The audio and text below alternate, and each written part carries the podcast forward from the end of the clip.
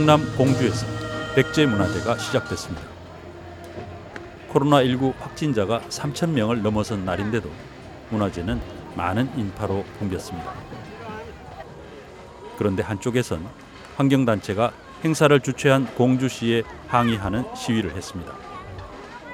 흐르는 강을 막아 강의 생명들을 죽음으로 내몰며 칠십오 척의 황토 독대와 백육십여 점의 백제시대 유등을 띄우는 것이 무령왕의 업적과 백제의 역사의 우수성을 알리는 것인지 묻기 위해 공주시청 앞에 섰습니다. 공주보 개방 상태에서 백제문화제를 하겠다고 해놓고 번번이 거짓말을 반복하여 우리 시민들을 우롱하는 공주시장에게 백제문화제는 왜 하는 것인지 묻기 위해 오늘 이 자리에 있습니다. 공주시는 백제문화제를 위해 금강에 유등을 설치해야 한다면서 공주보를 닫아달라고 요구했습니다. 환경부는 그 요구를 받아들여 공주보 수문을 사십이 일간 닫기로 했습니다. 공주보의 수문이 닫히자 강에 물이 차오르며 순식간에 모래톱이 사라져버렸습니다.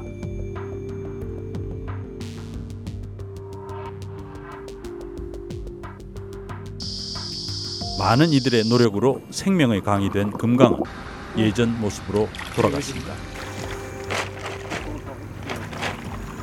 모래톱이 쫙 있었던 데인데 다 잠겨버렸네. 바로 여기 풀, 풀 끝까지 넘어서부터 이제 모래톱이 있습니다. 예. 지난 봄에 여름에 물대새들이 산란했던 것이 다 여기 여기잖아요. 예, 이렇게 예. 모래톱에. 예. 그러니까 물대새들이 여기 산란을 하고. 예. 여기 말하자면 자기네 집을 짓고 살고 있었던 곳인데 그렇죠. 물대새들이 이런 계절에도 있었을까요? 어, 있죠. 지금도 있어요. 지금도 물대새. 있어요? 예. 지금 새 지나가는데 그 거기까지 모래톱이거든요. 아, 저, 지금 저기 저 오리 가는데. 오리들 예. 지나가는데 거기까지 모래톱이 이렇게. 원래 모래톱이었는데. 예, 이렇게. 이제 다 힘들어져요. 이렇게 되면은 물가에 사는 모든 새들 새들부터 다 바뀌어요. 다 오리만 살아 이제. 외가리 백로도 못 들어요. 그냥 깊어서 먹이를 못 잡아 먹으니까. 물고기도 바뀌고. 이게 지금 축제 며칠 하겠다고 어? 이렇게 하는 거 아니에요 지금? 그렇죠. 물이 차오르며 삶의 터전을 잃은 것은 강가에 둥지를 튼 물대새들만이 아닙니다. 얕은 물속, 모래 사이에 털을 잡고 살던 물고기들은 갑자기 차오른 물살에 하루아침에 집을 잃어버렸습니다. 와이어스 켰다. 이곳에서는 지난해 멸종위기종 흰수마자가 발견됐습니다.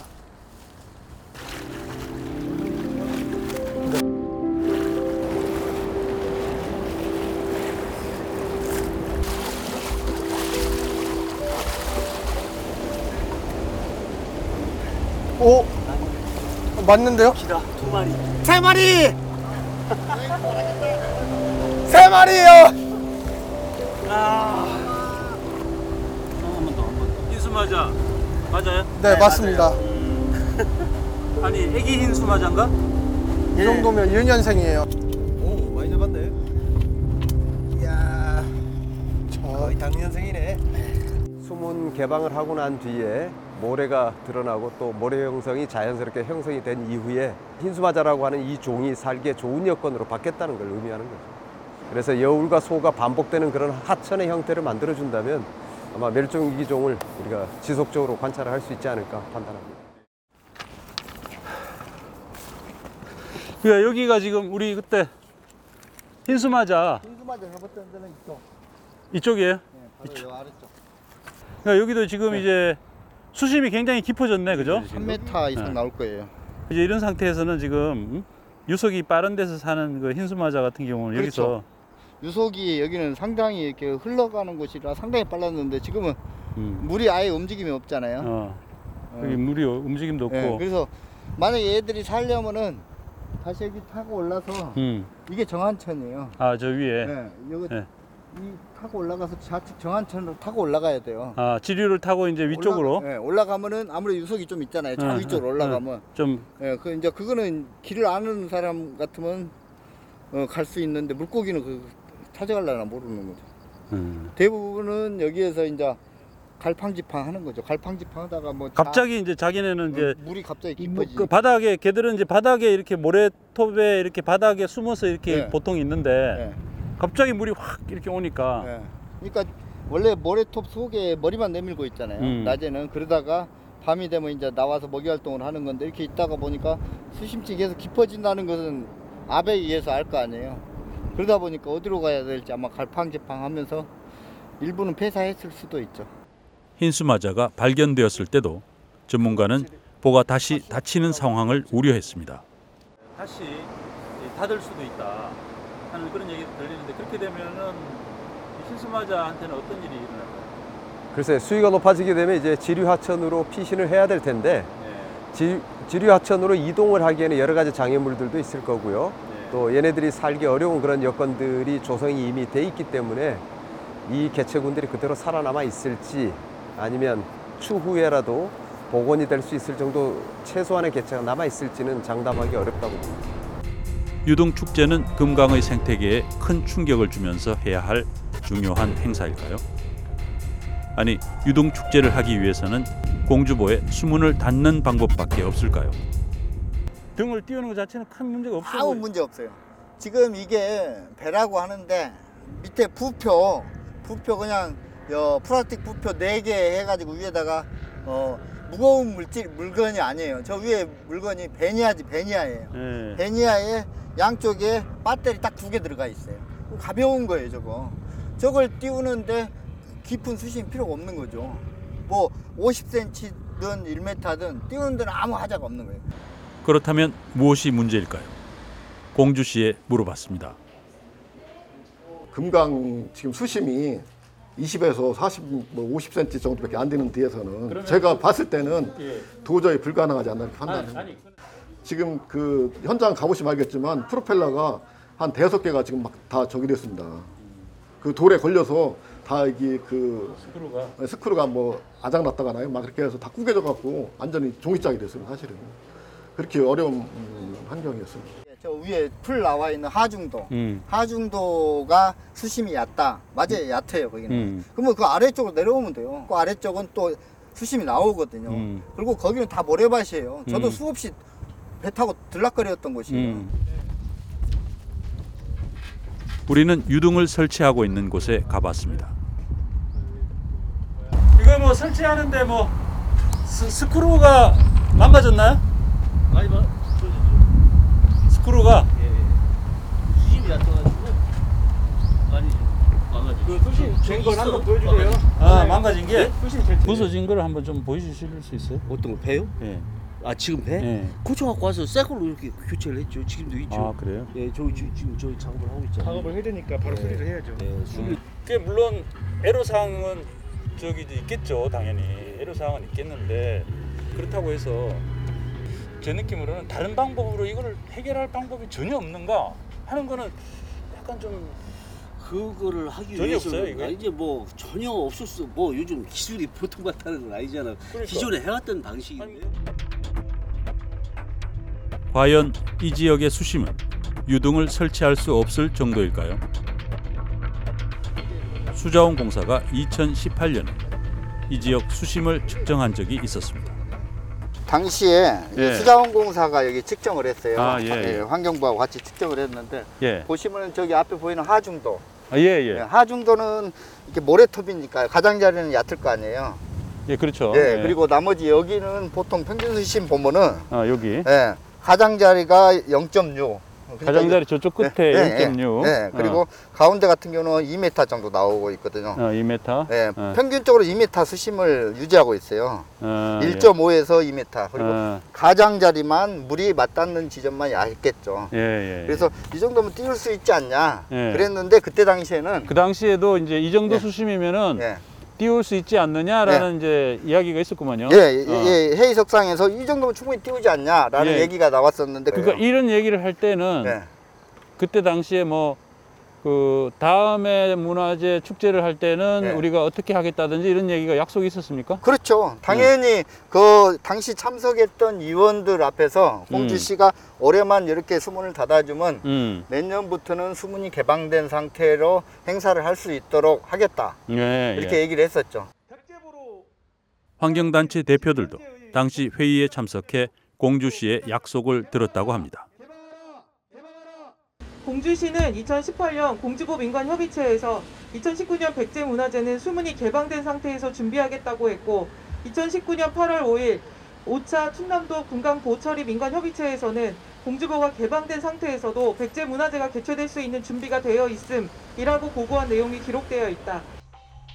실제로 충청남도가 작성한 회의록에는 공주시 간부가 보고한 내용이 기록되어 있습니다.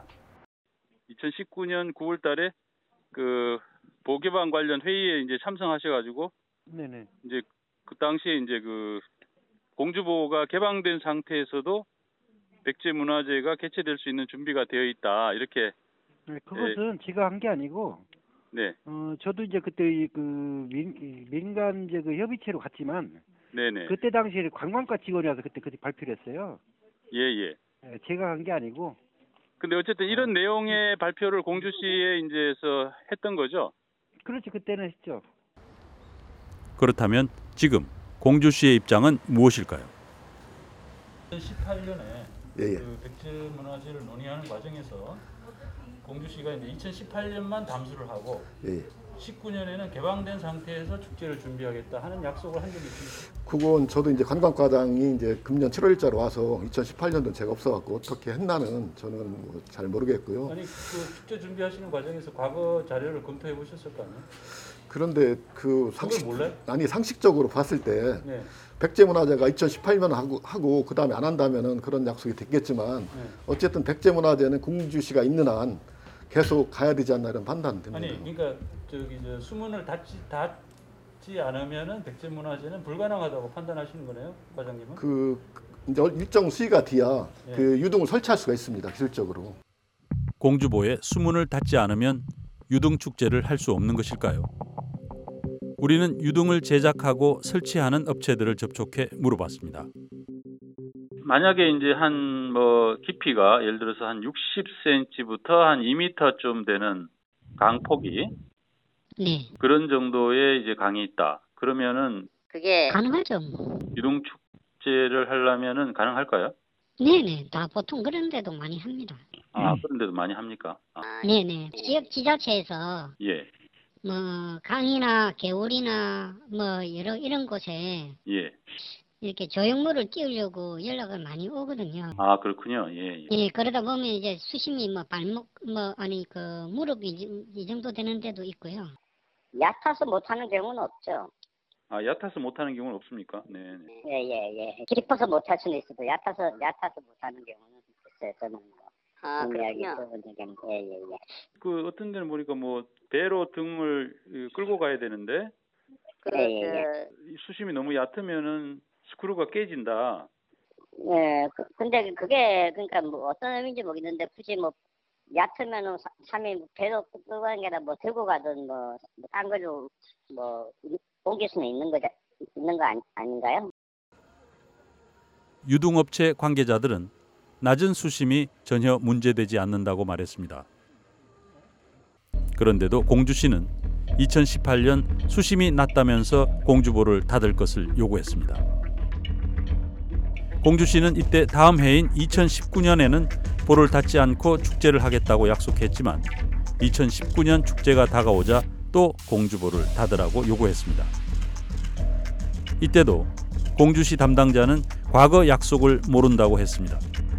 공주시는 반복적으로 약속을 지키지 않고 있는 것입니다. 우리는 이천십구 년에 백제문화제 유등축제를 진행했던 업체에 물어봤습니다. 설치할 때도 좀 저기 수, 유속이 좀 세거나 수심이 높아버리면 조금 영향은 있어요. 없을 수는 없어요. 수심이 낮으면은? 낮으면은 훨씬 설치하기가 좋죠. 아 수심이 얕으면은 설치하기가 더 좋은 거군요. 네, 네, 네. 네. 수심이 너무 낮아서 스크루가 작살나고 뭐 이런 경우도 있습니까? 그거는 모르겠어요. 근데 뭐 수심이 낮으면 그럴 수 있지 않을까 싶어요. 수심이 당연히 어느 정도 낮으면 그런 일이 있을까요? 그거는 잘 모르죠. 제가 그러니까 어느 정도 경우에는 그런 일은 없었군요, 지금까지. 네네, 아직 그런 건 없었어요. 기본 수심 이상 다 됐었고. 수심 탓을 하며 공주보를 닫으라는 공주시의 말을 과연 믿을 수 있는 것일까요? 그러나 환경부는 공주시의 의심스러운 요구를 세 번이나 들어줬습니다. 근데 사실 공주시가 약속을 과거에도 두 번 그렇게 개방된 상태에서 앞으로 하겠다고 하고 안 지켰잖아요. 이번에 세 번째인데 문서로 약속을 한다든가 이런 걸 뭐 받아 놓으신 게 있습니까? 문서로 약속이라니요? 아니 이제 공주시가 네네. 공주시가 뭐 다음에는 꼭 반드시 아니, 그런 개념보다는 네. 그러니까 이제 다음 협의체 협의체부터는 그러니까 네. 다음 협의체를 열 건데 저희가 또 예. 어차피 뭐 다음 달에 열 수도 있고 다다음 달에 열 수도 있는 건데. 음. 그때는 이제 이 행사를 어떤 식으로 운영할 건지를 네. 이제 공주시에서 안을 가져오기로 했습니다. 추후 내년이나 후년 이때도 개방된 상태에서 진행하려는 게 관광과 입장인 거예요? 아니 저희는 계속 담수를 요청할 겁니다. 또, 또 시장님도 같은 생각입니까? 그렇습니다. 시장님도 예. 볼을 열어놓은 상태에서는 축제는 할 수가 없는 것이다. 네 그렇습니다. 아, 기술적으로 지금 김정섭 시장님도 네 그렇습니다. 네. 그러니까 이제 공주시 공식 입장은 보해체는 있을 수 없다는 거네요. 정부는 공주보를 부분 해체하겠다는 결정을 내렸습니다. 그러나 해체 시기는 결정하지 않고 지자체와 주민들과 협의하겠다는 어정쩡한 결정을 내렸습니다. 만약 공주시가 반대한다면 해체는 어려워질 수도 있는 것입니다. 공주시장의 입장은 무엇일까요? 시장님하고 그 저기 축제 관련해서 인터뷰 요청하셨잖아요. 네.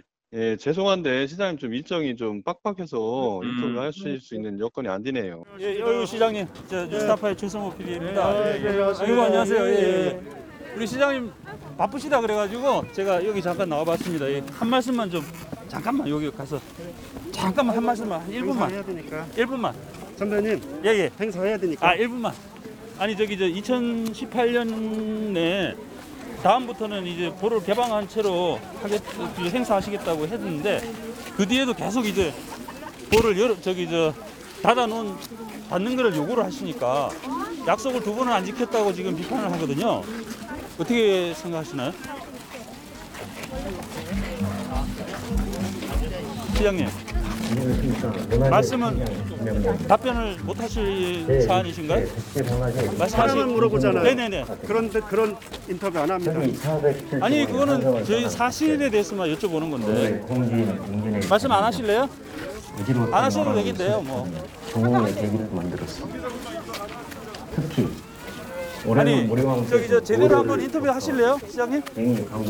아니 인터뷰를 하신다 그러면은 제가.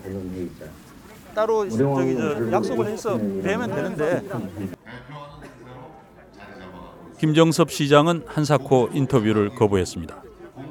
그런데 그때 한 사람이 영상으로 하는 인사가 들려왔습니다. 환경부 장관을 만나서 금강 수위 확보의 필요성을 얘기했고 환경부는 곧 공주보 담수 조치를 시행했습니다. 백제문화제가 차질 없이 진행될 수 있어서 참 다행스럽게 생각합니다. 백제문화의 발전을 위해서라면 저는 역시 뛰고 또 뛰겠습니다. 자, 여러분 이제 즐길 준비 되셨나요? 다양한 볼거리, 즐길거리를 통해서 우리 역사의 자긍심을 고취하고 일상의 스트레스를 시원하게 날려버리는 소중하고 아름다운 시간 만드시기 바랍니다. 감사합니다. 정진석 부회장님을 만난 거는 사실입니다. 사실인데 예. 그 자리에서 그런 얘기들이 뭐 오갔을 수도 있겠죠. 근데 이제 예. 그거는 그 만나면서 얘기를 안 하셨던 것 뿐이지 그거 자체가 결정에 영향을 미쳤다든지 그런 건 아니고. 정진석 의원은 자유한국당 시절 사대강 보 해체를 반대하는 특별위원장이었습니다. 올해가 또 유난히 가, 가뭄이 막 심하게 들기 때문에 물이 부족해요. 담수를 해야지 우리가 또 모내기 때 대비하고 할 텐데. 그는 자신의 페이스북 계정에 한정혜 환경부 장관을 만난 사실을 공개했습니다. 며칠 뒤 환경부로부터 수문을 닫겠다는 답변을 받았다고 했고, 마침내 수문을 닫는 장면까지 자세히 소개했습니다. 환경부 장관이 장관으로서의 환경부 자체의 소신들을 제대로 지켜내지 못한 것이고, 그거는 결국 이 정부가 추구하고자 하는 공주보 부분 철거나 고처리 방안과 관련된 정책 방향이나 국가물관리위원회 결정사항을 사실 무시하는 처사죠.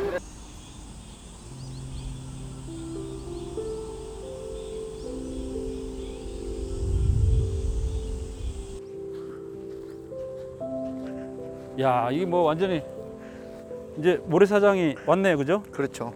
예전에는 원래 이런 모래톱에서 사람들이 맨발 걷고 많이 이렇게 다녔잖아요.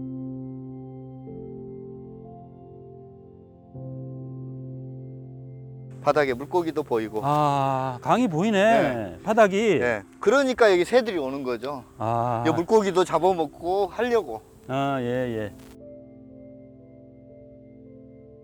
예. 이 볼까요? 여기 모래 보면 이렇게 깨끗하잖아요. 아, 깨끗해. 네, 냄새도 없다. 안 나고. 음. 또 모래를 방, 땅에서 이렇게 강에서 퍼 올렸는데도 음. 바, 물이 굉장히 막잖아요. 물이 그죠? 네. 음. 야, 이 강이 이게 회복력이라는 게 참 대단하네. 이런 모래들. 그죠? 네. 이 강이 사람이 저 강을 엄청나게 그 학대를 했는데. 그렇죠. 좀 열어주니까 그냥 바로 살아나네. 저도 이렇게 빨리 회복되리라는 것은 거의 상상을 못했어요. 음.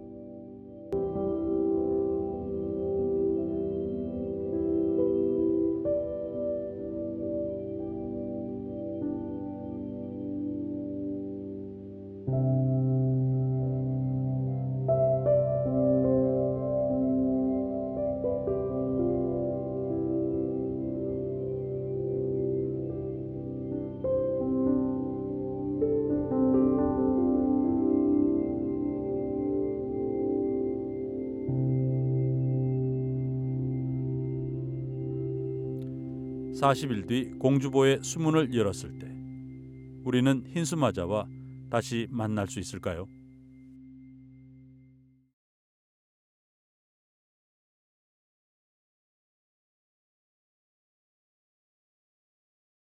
목숨을 걸어서라도 지키려고 하는 것은 국가가 아니야.